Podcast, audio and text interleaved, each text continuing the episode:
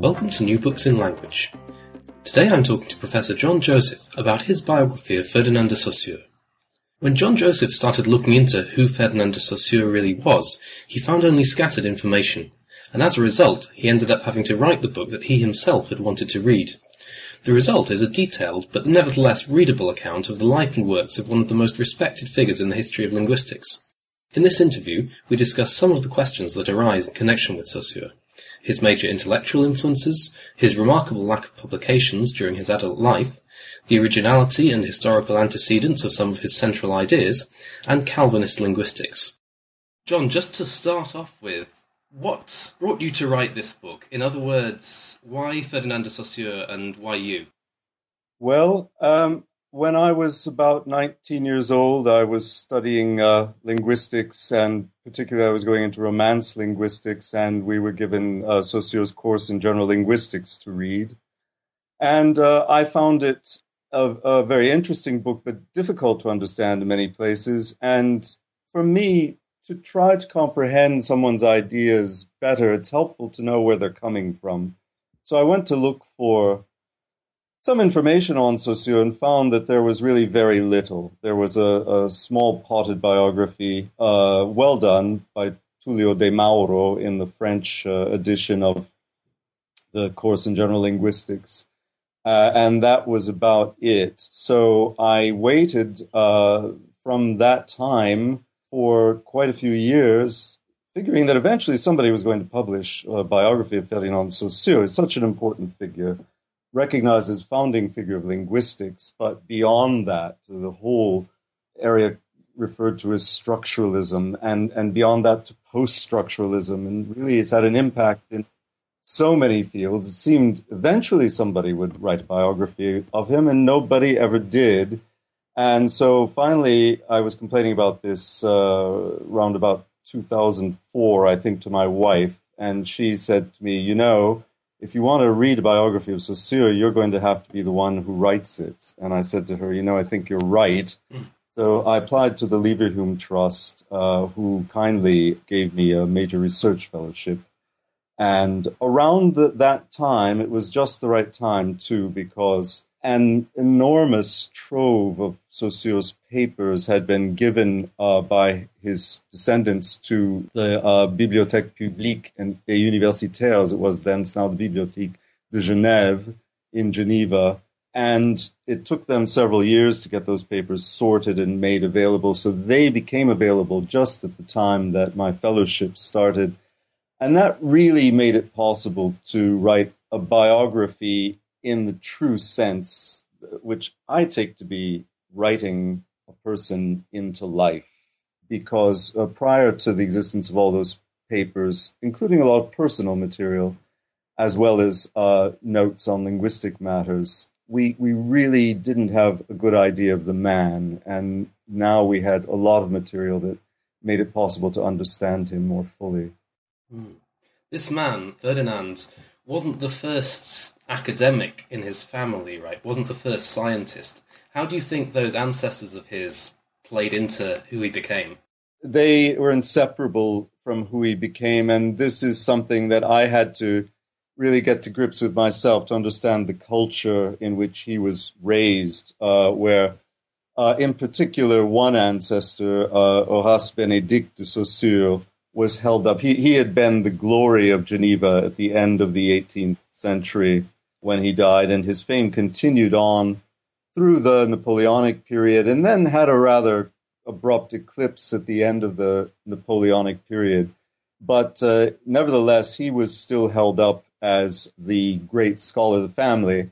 To this day, there is in, in Paris a Rue de Saussure, and that's named for Horace Benedict, not for Ferdinand. So this, I think, is difficult for uh, a, a, lot of us to, to understand. We expect when we read a biography that it's going to start with the birth of the main subject and so on, but that would be untrue to him because he actually, uh, his, his life began already a couple of centuries earlier, and he was uh, made very aware every day of this family culture of scientific achievement of which he was expected to be a part. So here in the UK, we're coming up to the Ref 2014, and uh, there's a sort of publish or perish element to that. But Ferdinand was not much of a publisher, right? I mean, how do you think he would have got on in the modern environment? Well, uh, I uh, that's a very good question, and I really don't know. Uh, it's it, any question, any answer to that question is going to be anachronistic in some way or another. Of course, I'd like to think that he would have adapted and uh, done what he had to do to get uh, his four four star publications, but one has to realize that he didn't have his university career for a living in fact, as professor at the University of uh, Geneva in the early years of his teaching there, I, have seen his wife's household account books. His salary, annual salary as professor in the University of Geneva, just about covered the family's butcher bill. Mm. So he was doing it out of this sense of public service and family service to the Republic of Geneva, uh, which had given his family refuge uh, in 15th, 16th century at the time of the persecution of Protestants in France and so on. So it was out of a sense of duty that he was teaching at all. So it wasn't the case that he would have worried, fretted about uh, earning his his crust, as the French say. However, he was very keenly aware of how little he had published, and he remarked about this uh, in letters to friends and so on. There, there was so much. He had all these manuscripts uncompleted sitting around in his office and uh, he he had an inability to bring them up to the standard that he himself imposed on, on himself. He was a perfectionist in the worst sense of the word. He couldn't complete a project to his own satisfaction, and others were uh, pushing him. Antoine Meillet, a very important French linguist of the early 20th century, who had been Saussure's student, uh, urged him to publish material on uh, anagrams that he had discovered in ancient poetry. And Saussure just felt he hadn't proved it. He was determined either to prove it and make it solid or not publish it at all. In the end, he decided not to publish anything at all. So he had extremely high standards. One would like to think that Ref 2014 would be, uh, you know, have recognition of such high standards, um, but uh, I'd better not comment any further on that. So, who do you think were the biggest influences on Saussure's work? He was taught in such a time of excitement, really, with the, the neo-grammarians and with Whitney in the US. Um, who do you think were the, the really key pieces that fed into his own production? By his own account, Whitney, William Dwight Whitney, the American linguist, was very, very important. Whitney also was recognized as important by the neo-grammarians. He had, he had gone over and studied in Germany as well. So he he shared many of their precepts, but he thought things through more fully in a way that than they did, and was not afraid to raise some of the questions and and uh, what uh, what were called uh, antinomies, you know, logical paradoxes that considerations of language uh, brought up. So Whitney was was very important for him. He denied that he was influenced at all by the neo grammarians. He claimed that he went to the University of Leipzig. Uh, Saussure claimed that he went to the University of Leipzig uh, at the age of 18, hardly ever attended any lectures, but started immediately on writing his memoir, uh, the memoir on the primitive uh, vowel system of, of Indo, or, sorry, on the vowel system of the primitive Indo-European languages. Uh, some combination of that is the correct title of the, the English translation of the book, and um, and and that uh, he was aware that uh, his professors, his younger teachers, particularly uh, Karl Brugmann and um, uh, Osthoff, were on the same track as he was, and he was determined to publish his system before they could arrive at the same ideas. So he claimed later on in drafts that he wrote of, of memoirs of the time. He, ne- he never published them, he never showed these drafts to anyone. But he claimed in them that really he hadn't learned anything from them. He had arrived fully formed at Leipzig, and and so that that, that really that was not an influence. However, however, among those papers donated by his family in 1996 to the library in Geneva are his student notebooks from Leipzig, and if you read them, you see that Uh, he didn't remember exactly correctly because, in fact, he had been quite an assiduous student. He had attended the lectures, he had taken notes, and the lectures had been on things very central to what he was thinking about and writing about. So it's really hard to accept at face value the story he was trying to perhaps persuade himself of later on that uh, they had not influenced him. The, the problem was that uh, there were charges and countercharges of plagiarism that arose when he published his memoirs. His, his uh, teachers at Leipzig felt that he had not adequately acknowledged their ideas. He, for his part, felt that they went on to take his original ideas and repeat them in his own in their own work without attribution to him. So it's hard now to untangle who the influences really were. Uh, there's one other person that uh, had an important impact on him and that we lost track of in the history of linguistics because uh, this person is largely forgotten today. His name was Adolphe Pictet, and the reason he was important is that he was uh, the only really important linguist that Geneva produced in the mid 19th century. Uh, he wrote two volumes on um, Indo European origins and uh, he put forward he, he tried to reconstruct the original indo-european culture on the basis of the later indo-european languages and uh, it's it's quite a fascinating book and it was reading this book that really sparked the young Saussure's interest in language and linguistics and set him on that trail and uh, he was Pictet was also a member of uh, Saussure's family circle. They were uh, the two families were closely interrelated. To this day, Ferdinand de Saussure's uh, great grandson is president of the Pictet Bank, which is the largest privately owned bank in the world uh, in Geneva. So um, the uh, th- that impact is also very important. So Pictet, the person who really sparked off uh, his interest, the neo grammarians with whom he studied, although he later denied their impact on him, and Whitney, William Dwight Whitney, who really gave him a lot of insight into philosophical questions behind linguistic analysis. Thanks. So, from the book, it seems like Geneva as a place had a massive influence on who he was and what he ended up doing. Could you give us some idea of, of what Geneva was like in those days? Uh, yeah, it's it's not changed that much. I must say, I was uh, invited on the 27th of February to give a lecture to the uh, Institut National Genevois, the, the Genevese National Institute, marking the centenary of Saussure's death. Now, it seems strange that uh, Geneva has a national institute, and the nation in question is not Switzerland. The nation in question is the Republic of Geneva, which it still is to this day. It's the Republic and canton of Geneva. And uh, the Genevese think of themselves as citizens of, of the Republic of Geneva. So this is how he was brought up, thinking of himself. And also Geneva as, as being the center of the world in many respects. It is still, you know, the, the, the international city par excellence. We still wage war on the basis of the Geneva Conventions. The International Red Cross was founded there the UN has uh, its uh, subsidiary headquarters there and so on. So it really is a unique city. And someone growing up Genevese in Geneva would not think of himself as French, uh, which has always been difficult for uh, French linguists tend to think of Saussure as one of them, but he wasn't. He nor did he think of himself as German. He was not bilingual. His family were not bilingual. He could speak and understand German, but it was it was quite stilted.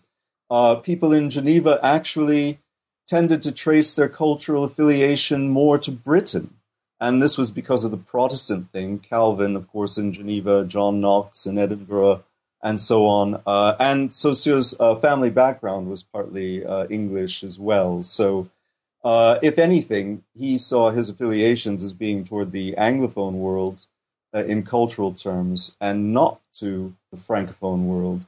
That uh, things changed a little bit with the Franco-Prussian War. That created a bit more sympathy among the Genevese toward um, France. But in order to understand Saussure, I think you do have to appreciate the fact that uh, his cultural background was as a Genevese people who see themselves as neutral, who see themselves as Calvinists, that is therefore not with, you know, with, without hierarchies in theory. In principle, in fact, in Geneva, there is an aristocracy and there is a middle class and there is a working class, but they don't think of it that way. And in some ways, I think that carries over into his uh, conception of the language system, where all elements are on a par with one another. There aren't the sorts of hierarchies of you know markedness and so on that um, many other conceptions of language uh, rely upon. So this is Calvinist linguistics. Uh, I, I hesitate to say that. I think this needs a lot more work to, to make it absolutely convincing. Uh, but yeah, I do think so. I, I think that there is something there. Uh, that determination. If, if every day of your life in school you're brought up with you know Calvinist sermons and so on, which stress the fact that every human being is equal before God, that there is no hierarchy of, of bishops and priests and so on, that everyone has a direct relationship to everyone else and so on. It's going to be quite easy for you to, to imagine a language system in the same way, with every element in the system being a, a pure value created by its difference from every other system. Nothing preordained, if you like. So, something you've already mentioned is Saussure's own writings about his own past, mm. his souvenir. And um, you suggest that he's not always a particularly reliable historian of himself. Yes.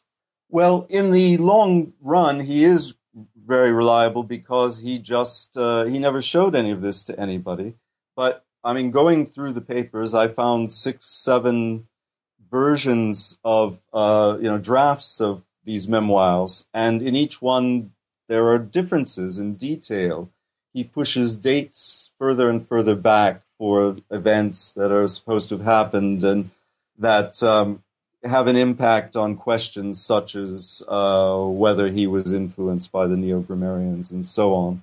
The best you can expect from a historian is that they don't they don't tell lies, and uh, he didn't. He never showed these documents to anyone. He stuck them away in a drawer, and that was because you know, as Calvinists, you just did not throw anything away that's why we have these 12,000 sheets of paper that I've ruined my eyesight uh, going through in Geneva, mm-hmm. because if nothing else, you could keep them in cupboard and it would help insulate uh, the orangerie. Mm. So he wrote these things up. He saw that none of them he couldn't none of them persuaded him and so in the end he kept them private but one version then 50 years after his death was uh, published by a scholar, and, and so we had that as seemingly the one single and authoritative version of his early years, and it, it really took the discovery of these alternate versions to, to call that into question.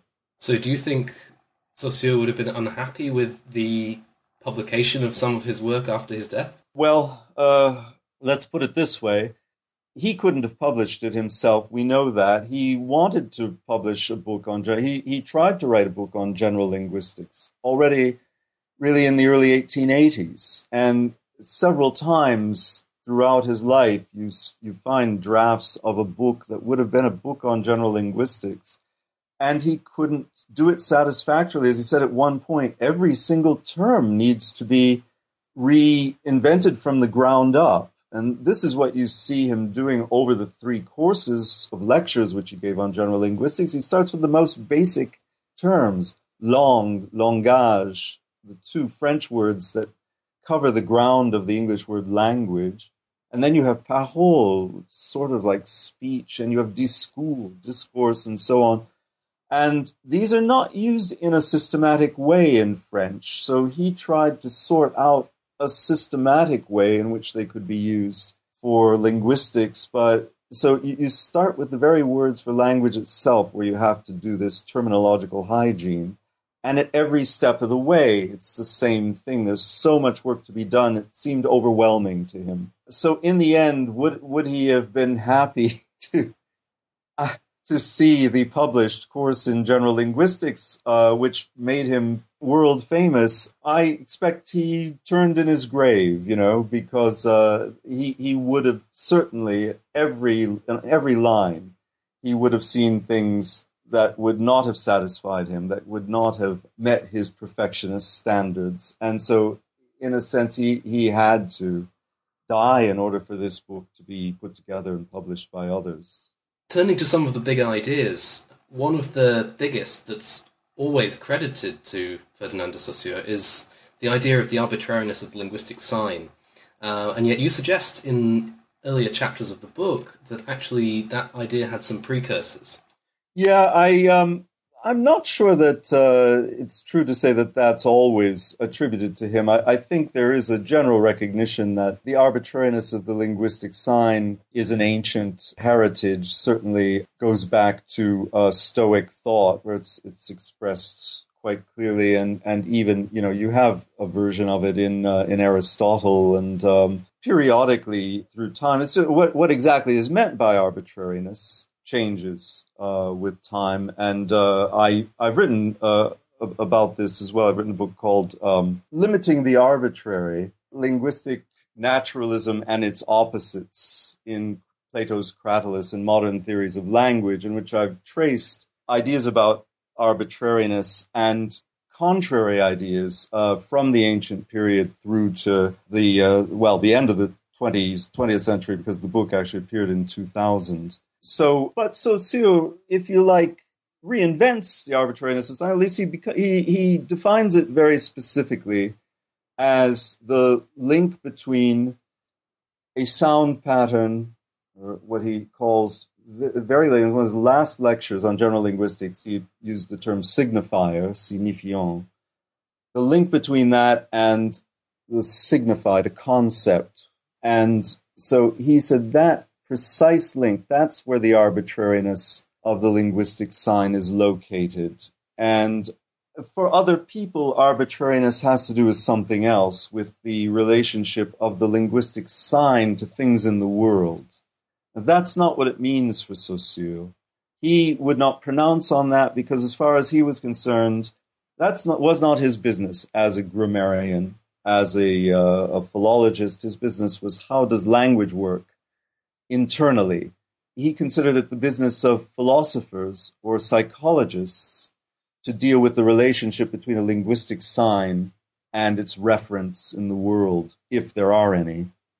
So when we talk about arbitrariness in the context of Saussure, we have to make sure, in, in his terms, we're talking about the signifier and the signified and how they relate to one another. And is there a difference there between European structuralism and American structuralism? Well, uh, first of all, it depends what you mean by American structuralism. I've, I've also argued that I think actually American structuralism is generally used to refer to people such as Sapir and Bloomfield. And in terms, if you look at it in terms of European structuralism, it's not clear that they're even structuralists at all. In terms of European structuralism, I have argued that American structuralism really begins with Chomsky. But let's put that aside do American linguists and European linguists on the whole differ in their approach to the arbitrariness of the linguistic sign in Saussurian terms? I don't think so. I think you find people argue. You do find people arguing about this, particularly around the period 1939 to 1945, as happens to be the period of the Second World War there are arguments principally among European structuralists about the arbitrariness of the linguistic sign and what it means. Again, for it doesn't really affect what Saussure says, although people don't always recognize that. They assume that the arbitrariness of linguistic sign must also involve the relationship between signs and things in the world, or the way the world is structured that's not really arbitrariness in Saussure's terms. So you will find disputes over the arbitrariness of linguistic signs. Um, but again, when it comes to Saussure's precise view, all of these linguists, the, uh, so Sapir, Bloomfield, and then in Europe, Jakobson, Hjelmslev, uh, in Britain, Joan, Daniel Jones, Firth is a bit more problematic, but in and in France, uh, Meillet and his students and so on, all start from the Saussurian sign as the basis of their understanding of language and, and then modify it somewhat. Probably the person who attacks it most seriously is Roman Jakobson. Roman Jakobson, I think, is the one person of all those people who was not comfortable with the idea that the that every element in a language system has an equal status. And he's the one who really pushes the idea of markedness. That mm. some some elements in the system are simpler, more basic, and others somehow are derived from them. And at the same time, he pushes the idea of iconicity.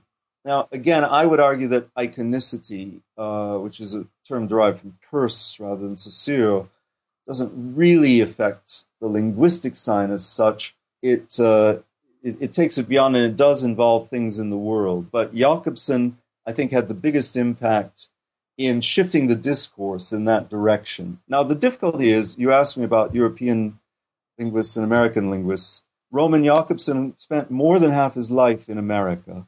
So, you know, he is often uh, cited as the archetypical European linguist, but I would put it to you that he has as good a claim to be an American linguist as a European one. Mm. So, another one of the big ideas that Saussure is usually credited with um, is the discovery or the invention, depending on how you want to put it, of the laryngeals, the Indo European laryngeals. Could you outline the, the intellectual heritage there? Yes, that's a, a, a very interesting one because the, the it's again the the mémoire uh, on the uh, sur le système primitif des voyelles dans les langues indo-européennes. So the uh, uh, memoir on the primitive system of vowels in the Indo-European languages is credited with being the work in which Saussure postulates the existence of laryngeal consonants in Euro- Indo-European, what we would now call Proto-Indo-European. And if you read the book, you'll be you'll be surprised to find that the word laryngeal does not occur in it. So uh, Saussure does not postulate the existence of any laryngeal consonants whatsoever, but he does deduce that systematically you, you can explain the evolution of Indo European vowels most efficiently if you think of the system in this way as having one basic vowel, one uh, vowel in primitive Indo European, probably originally ah, but that raised toward a at some point. So at a certain point in history of Indo-European, you've got single vowel a. She's symbolized as ah one, uh, and then that splits uh, into a and o. Um, now this happens gradually. At first, as a kind of uh, nuancing of meaning. People start producing it before they perceive it, but eventually it becomes perceived. Once it's perceived, starts to be used actually purposely to distinguish meanings of words. And at that point, you have a two vowel system, A and O. This is also, that's the work where the word phoneme uh, is not introduced for the first time, but actually became popularized. So you can see the beginnings of phonemic theory with this idea of distinguishing between meanings. So, so Saussure said if we start from this system now with two vowels, a and O, symbolized as R1 and R2 with superscript numbers. And then we assume that there was always after it something he called the sonant coefficient. Now, the sonant coefficient is what we would usually think of as a semi-consonant or semi-vowel. And there were a number of them possible. So there was the, the usual ones, ya and wa, but also the liquids. So l and ra could function. The nasals m and n all could function as what he called sonant coefficients. And then he said, uh, I think there were, you know, there might have been two others corresponding to the vowels ah and o. Now imagine a semi-vowel that is based on the vowel ah, or semi-consonant based on the vowel ah, just as the semi-consonant y is based on the vowel e. So we have e. Uh, we have w. What happens when you do that with ah? Ah. There's a kind of constriction in the throat. Well, that's where another linguist, Danish linguist called Hermann Möller, had the idea that that constriction in the throat would give you a laryngeal some sort. It might be a, it might be a glottal stop. It might be something like the uh, laryngeal consonants of the Semitic languages. And Hermann Möller was particularly determined to prove original unity between Semitic and Indo European. So this is why he jumped on the idea. He's the one who actually introduced the idea of these laryngeal consonants. But Saussure deserves credit because Saussure said, this is where you expect to have one of these unattested sonant coefficients. He identified correctly the places where they would occur, but it was Hermann Möller who identified them as laryngeal consonants. So they more or less jointly created this idea. Uh, nevertheless, when someone says Saussure postulated the laryngeal consonants of Proto Indo European, technically they owe you a pint. I'll make sure to call them up on that. Right, do. All right. Um, another phrase that is often associated with Saussure is the, the idea of a system où tout se tient. Mm-hmm. Uh, and you suggest that that doesn't occur in, in Saussure's writings either. Well, uh, you establish. Haven't found it. Uh, so there are, there are still a lot of documents that the Saussure family hold, and um, there is there's un, there undoubtedly exists correspondence that has not yet turned up, uh, and one day we might find a document where uh, de Saussure describes language as a system in which tout se tient, everything holds everything else up, everything connects to everything else. But uh, we haven't found it yet. Uh, it occurs in the writings of Antoine Meillet. When Meillet is talking about Saussure's idea of language, again, uh, he was Saussure's student, uh, so it could well be a memory, an oral, you know, oral memory something Saussure said in his teachings, he taught for 10 years in Paris. His, uh, he, he was employed to teach Old High German and Gothic, uh, substituting for Michel Bréal, who had got an important administrative position. And um, so, in the course of this teaching, Saussure uh, lectured quite a bit on, on general linguistic matters too. And we do have some students' notes from some of these courses again, we don't actually have uh, the se turning up as such, but it may be something that he was remembered for saying and just didn't actually write down. Another thing that's been found in his notes uh, is an apparently anti Semitic letter. Did he write that? Uh, well, um, this is this is a, a, a, strange thing. The letter is uh, it's it's actually a draft of a letter uh, written to a newspaper called La Libre Parole, which was a right wing newspaper, French newspaper, that was much read by uh, people in uh, the, the military in France. They seem to have been its principal uh, readership, this was around the time of the Dreyfus affair. And the Dreyfus affair was seen as the uh, independence and authority of the French military uh, versus civilian control. And so Dreyfus, a Jewish officer, had been accused, falsely accused of, of a crime, and he was found guilty by military courts. But then the civilian courts were saying, no, the military courts have got this wrong, and the, and the civilian government wanted to overrule the military courts. So everybody in the French military rallied together and said, no, you know, it doesn't matter if Dreyfus was innocent or not. That's just one man. The important thing is upholding the independence of our military. Now, there was in Saussure's family, uh, immediate family, a member of the French military. This was his brother, uh, Leopold, who uh, wrote uh, quite a lot. And, and actually, he is very forthrightly racist in his views. And he was uh, constantly arguing with Ferdinand, his brother Ferdinand, and their father uh, Henri as well who, uh, of course, were not happy either. Henri was not happy that uh, Leopold had become a French citizen, uh, given up his Genevese citizenship and become French. Uh, he had to do that because he wanted to become a naval officer, and, and uh, Geneva doesn't have a navy. Uh, Switzerland doesn't have a navy. So he had to become French in order to fulfill his dream of becoming a naval officer. But this put him on the other side of the question when it came to Dreyfus, and and he was racist in his writings and so on.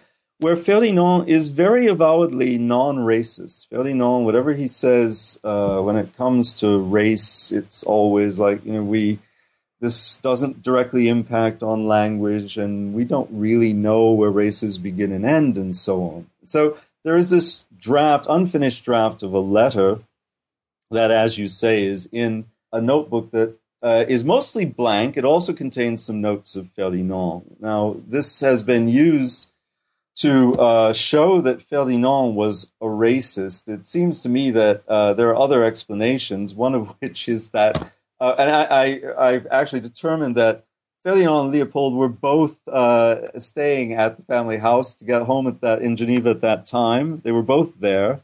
Leopold is the one who subscribed to this newspaper, who would have read this article, written the response, and so on, and written it in those terms. And in nowhere in this notebook does it say property of Ferdinand de Saussure or whatever. So uh, it may well be that this notebook was lying around. Various members of the family used it. The fact is that uh, also, this draft of a letter is uh, written in a very different way from Saussure's notes in the same journal. So I'm very dubious, and I would say it's irresponsible for people to accuse Ferdinand de Saussure of anti Semitism on the basis of an unsigned draft of a letter that happens to be among his papers. So that just could be a cuckoo in the nest. I, I believe so. Towards the end of his life, then, Saussure's name got embroiled in a political struggle between, essentially between classes in Geneva, even though you've said earlier on that there weren't exactly classes in a, in a Calvinist system. Um, could you tell us a bit about that? Yes, there, th- that's right. I mean, this has always been the problem uh, in Geneva, and it came to a head at various times in, in history and one of those times was in December, November and December of 1912, just a couple of months before Ferdinand died. So uh, there was a movement by the government to have business studies in the University of Geneva. Now, the professoriate had a lot of say in in uh, how the university was run in those days. The government also had a lot of say, the Department of Public Instruction, and this turned into a sort of battle between them, and the professoriate split. So the major the majority of the professoriate, uh, including just about everybody in the Faculty of Arts, took the conservative view that business studies do not belong in a university. Business studies are perfect. Business is a necessary thing. Business studies perfectly fine. But when somebody goes to university, it should be to study languages, literature, philosophy, law, religion, arts, and so on, and then they can go off and have their life in business. The Faculty of Social Sciences, uh, a more modern faculty, took a different view that uh, there was no reason why business studies should not be part of the university curriculum. So the professoriate split in that regard, and a uh, battle was uh, way so the battle extended then to the newspapers. And there was a more like conservative newspaper the journal de genève and a more radical newspaper called le genevois. And uh, so they started a battle on their front pages. And the newspaper the genevois started pillaring individual professors in the university who were on the more conservative side that said we shouldn't have business studies in the university. Uh, and the first person they picked on was Ferdinand de Saussure. So there was his picture. And uh, they chose very well, really, because he, he was vulnerable on a number of counts. He was the only professor in the university to have a de in his name, which is the mark of the aristocracy. He had published very little, as you pointed out and he had very few students, uh, particularly in the thing in the subject where he had originally been appointed to teach Sanskrit. Uh, there were years in which he had one student, uh, two students. It was not unusual. So he was a ready target for this, and um, it seems to have hurt him. And he did die just a couple of months later whether there's a direct uh, influence there or not, I can't say, but certainly didn't raise his spirits any. The uh, other thing to note is that it's uh, hard to know today who was right and who was wrong because, in a way, the the Faculty of Arts, those those professors uh, of the Faculty of Arts who wanted to keep, uh, you know, studies in the university pure, they were also, in, in a way, keeping the doors closed to students from middle class, lower class backgrounds whose parents would only have let them go to university to do business studies. Their parents weren't going to send them to university to study Sanskrit, for God's sake. So, uh, you know, maybe without thinking about it, they were keeping the university as a preserve for the children of the upper middle class and the aristocracy by saying, no, we must not have business studies in the university. And so uh, they were fighting a rearguard action against something that was inevitable. And indeed, after 1915, business studies began in the University of Geneva. Uh, I have to say, I'm all for universities being opened up to as many people as possible. Um, but I'm not entirely sure that students go to university to do business studies. Shouldn't they really be doing languages and linguistics and all these other, you know, artier things? Uh, but so, you know, I'm a little conflicted there myself. Moving perhaps then to uh, Saussure's influence on modern linguistics, one thing that later linguists have tended to blame or credit Ferdinand de Saussure with is the shift in focus from historical linguistics to a purely synchronic linguistics. Is that blame or that credit fair? Um, no, definitely not. And it's uh, it's it's quite strange because all the work that he published was on diachronic linguistics. He never published anything uh, on synchronic linguistics. So it's uh, again one of those ironies of history that, that, that such is the case.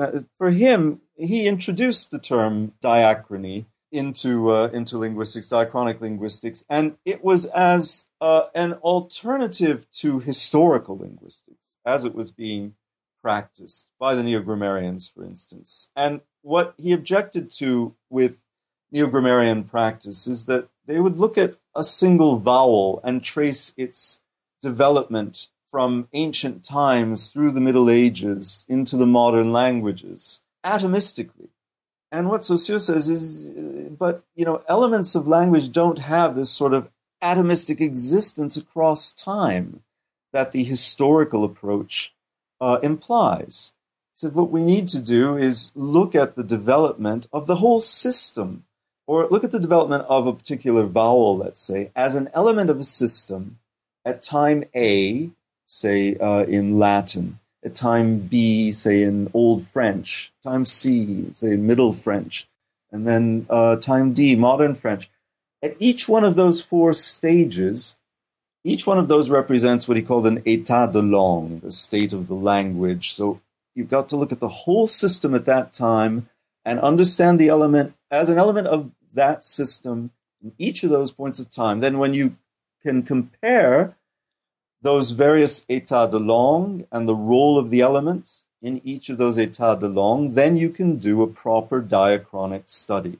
So, diachronic study means a series of synchronic studies, a series of synchronic states being compared to understand properly the evolution of a language. You cannot abstract away a single element and pretend that you can follow its existence atomistically through time. When it comes to um, synchronic analysis in the sense of the language as it is today, uh, he was all for that, but he didn't uh, invent it. Certainly, you know, the uh, uh linguistic geography movement really is responsible for turning the attention of linguistics in a, in a, in a serious way to the state of the language and dialects as they are now. Uh, Saussure was very impressed with linguistic geography. He lectured on linguistic geography. And he himself spent a lot of time, uh, especially in the period late 1890s, first decade of the 20th century. He would often go on uh, jaunts in the hills uh, around Geneva and the Pays du Vaud, where he lived, and uh, go to villages to do dialect research, make notes on. He'd sit in the cafe and take notes on things he overheard, uh, sometimes speak to the people, and so on. Uh, one occasion, this uh, resulted in him being arrested on suspicion of spying. but he he uh, he did get out of that, and uh, he he wrote a letter of complaint to the local authority, uh, but kept his good humor uh, about it at the same time. So, what do you think is the most important part of Saussure's legacy? What do you think is the most important thing that modern linguistics has inherited from Saussure? I think all those things you've asked me about and that I've told you didn't really come from him because they, they come from the course in general linguistics, this book that he did not write, but it had a, a, a massive impact. Uh, and, and I don't think you'll find anybody uh, in the period um, 1920s uh, through the 1960s denying this. Uh, it really gave a completely new start to the way people thought about uh, language from from the ground up. Uh, but I think if I think about what's really original, his really original contribution, I think it lies in this. It's it's conceiving of language as this parallel uh, sort of strip, if you like. On the one side, signifiers, a system of signifiers, and on the other side, a system of signifieds, linguistic concepts that are joined absolutely, joined arbitrarily, joined in a way that is uh, somehow immutable, and yet on each level, every signifier is uh, a value determined by its difference from every other signifier. Every signified is a value determined by its difference from every other signified. And it's particularly in the way those two sets of values are linked together that is that's what's original in his conception of language. And I think that it's at the basis of everything that we continue to do today. Thanks. So we're running short on time now, so just one more question, uh, and it's about your own work. Uh, now this book is out on the shelves. What are you planning to work on next? Is Ferdinand de Saussure a closed book now, or, or is there more to discover? Oh, there's there's uh, plenty more to discover on Saussure, uh, and uh, there will never it will never be a closed book for sure. I uh, now that the book is out, I get uh, lots of invitations to talk at Saussure conferences of various kinds, and uh, so I have to come up with new things to say about Saussure. It's not at all difficult, believe me. However, uh, at the same time, I am uh, I, I, don't actually teach history of linguistics. I'm professor of applied linguistics, and most of my work in this area is um, in um, been on language and identity, language and politics in the last few years. I, I uh, did a book in 2004 called Language and Identity that uh, I'm uh, working on uh, a second edition of, and um, meanwhile publishing new stuff in that in that general area. I also have put together, regarding Saussure, though, I've put together a four-volume anthology of uh, work on Saussure for Routledge, and there's a series on critical linguists uh, that will be coming out uh, in September, and it got a new introduction that I've written. It's got the first English translation of the uh, souvenirs uh, that Saussure wrote, the, the version that was published, and uh, another uh, about 80 papers in total. all in in English. I thought originally that I would have to get a lot of material translated into English for this collection, but uh, was was pleased to find as I looked through the literature that, uh, in fact, really it's possible to put together a very very comprehensive set of uh, articles on Saussure from the English language literature alone. It just happens to be very scattered, and even I wasn't aware of how far it reached uh, before putting this set together. So it's going to be great to have all of that in one place for now, I'll just say uh, thank you very much for your time today. Thank you. It's been a pleasure talking to you. I've been talking to John Joseph of the University of Edinburgh about his book Saussure. This is George Walkden for New Books in Language saying thank you very much for listening. Thank you.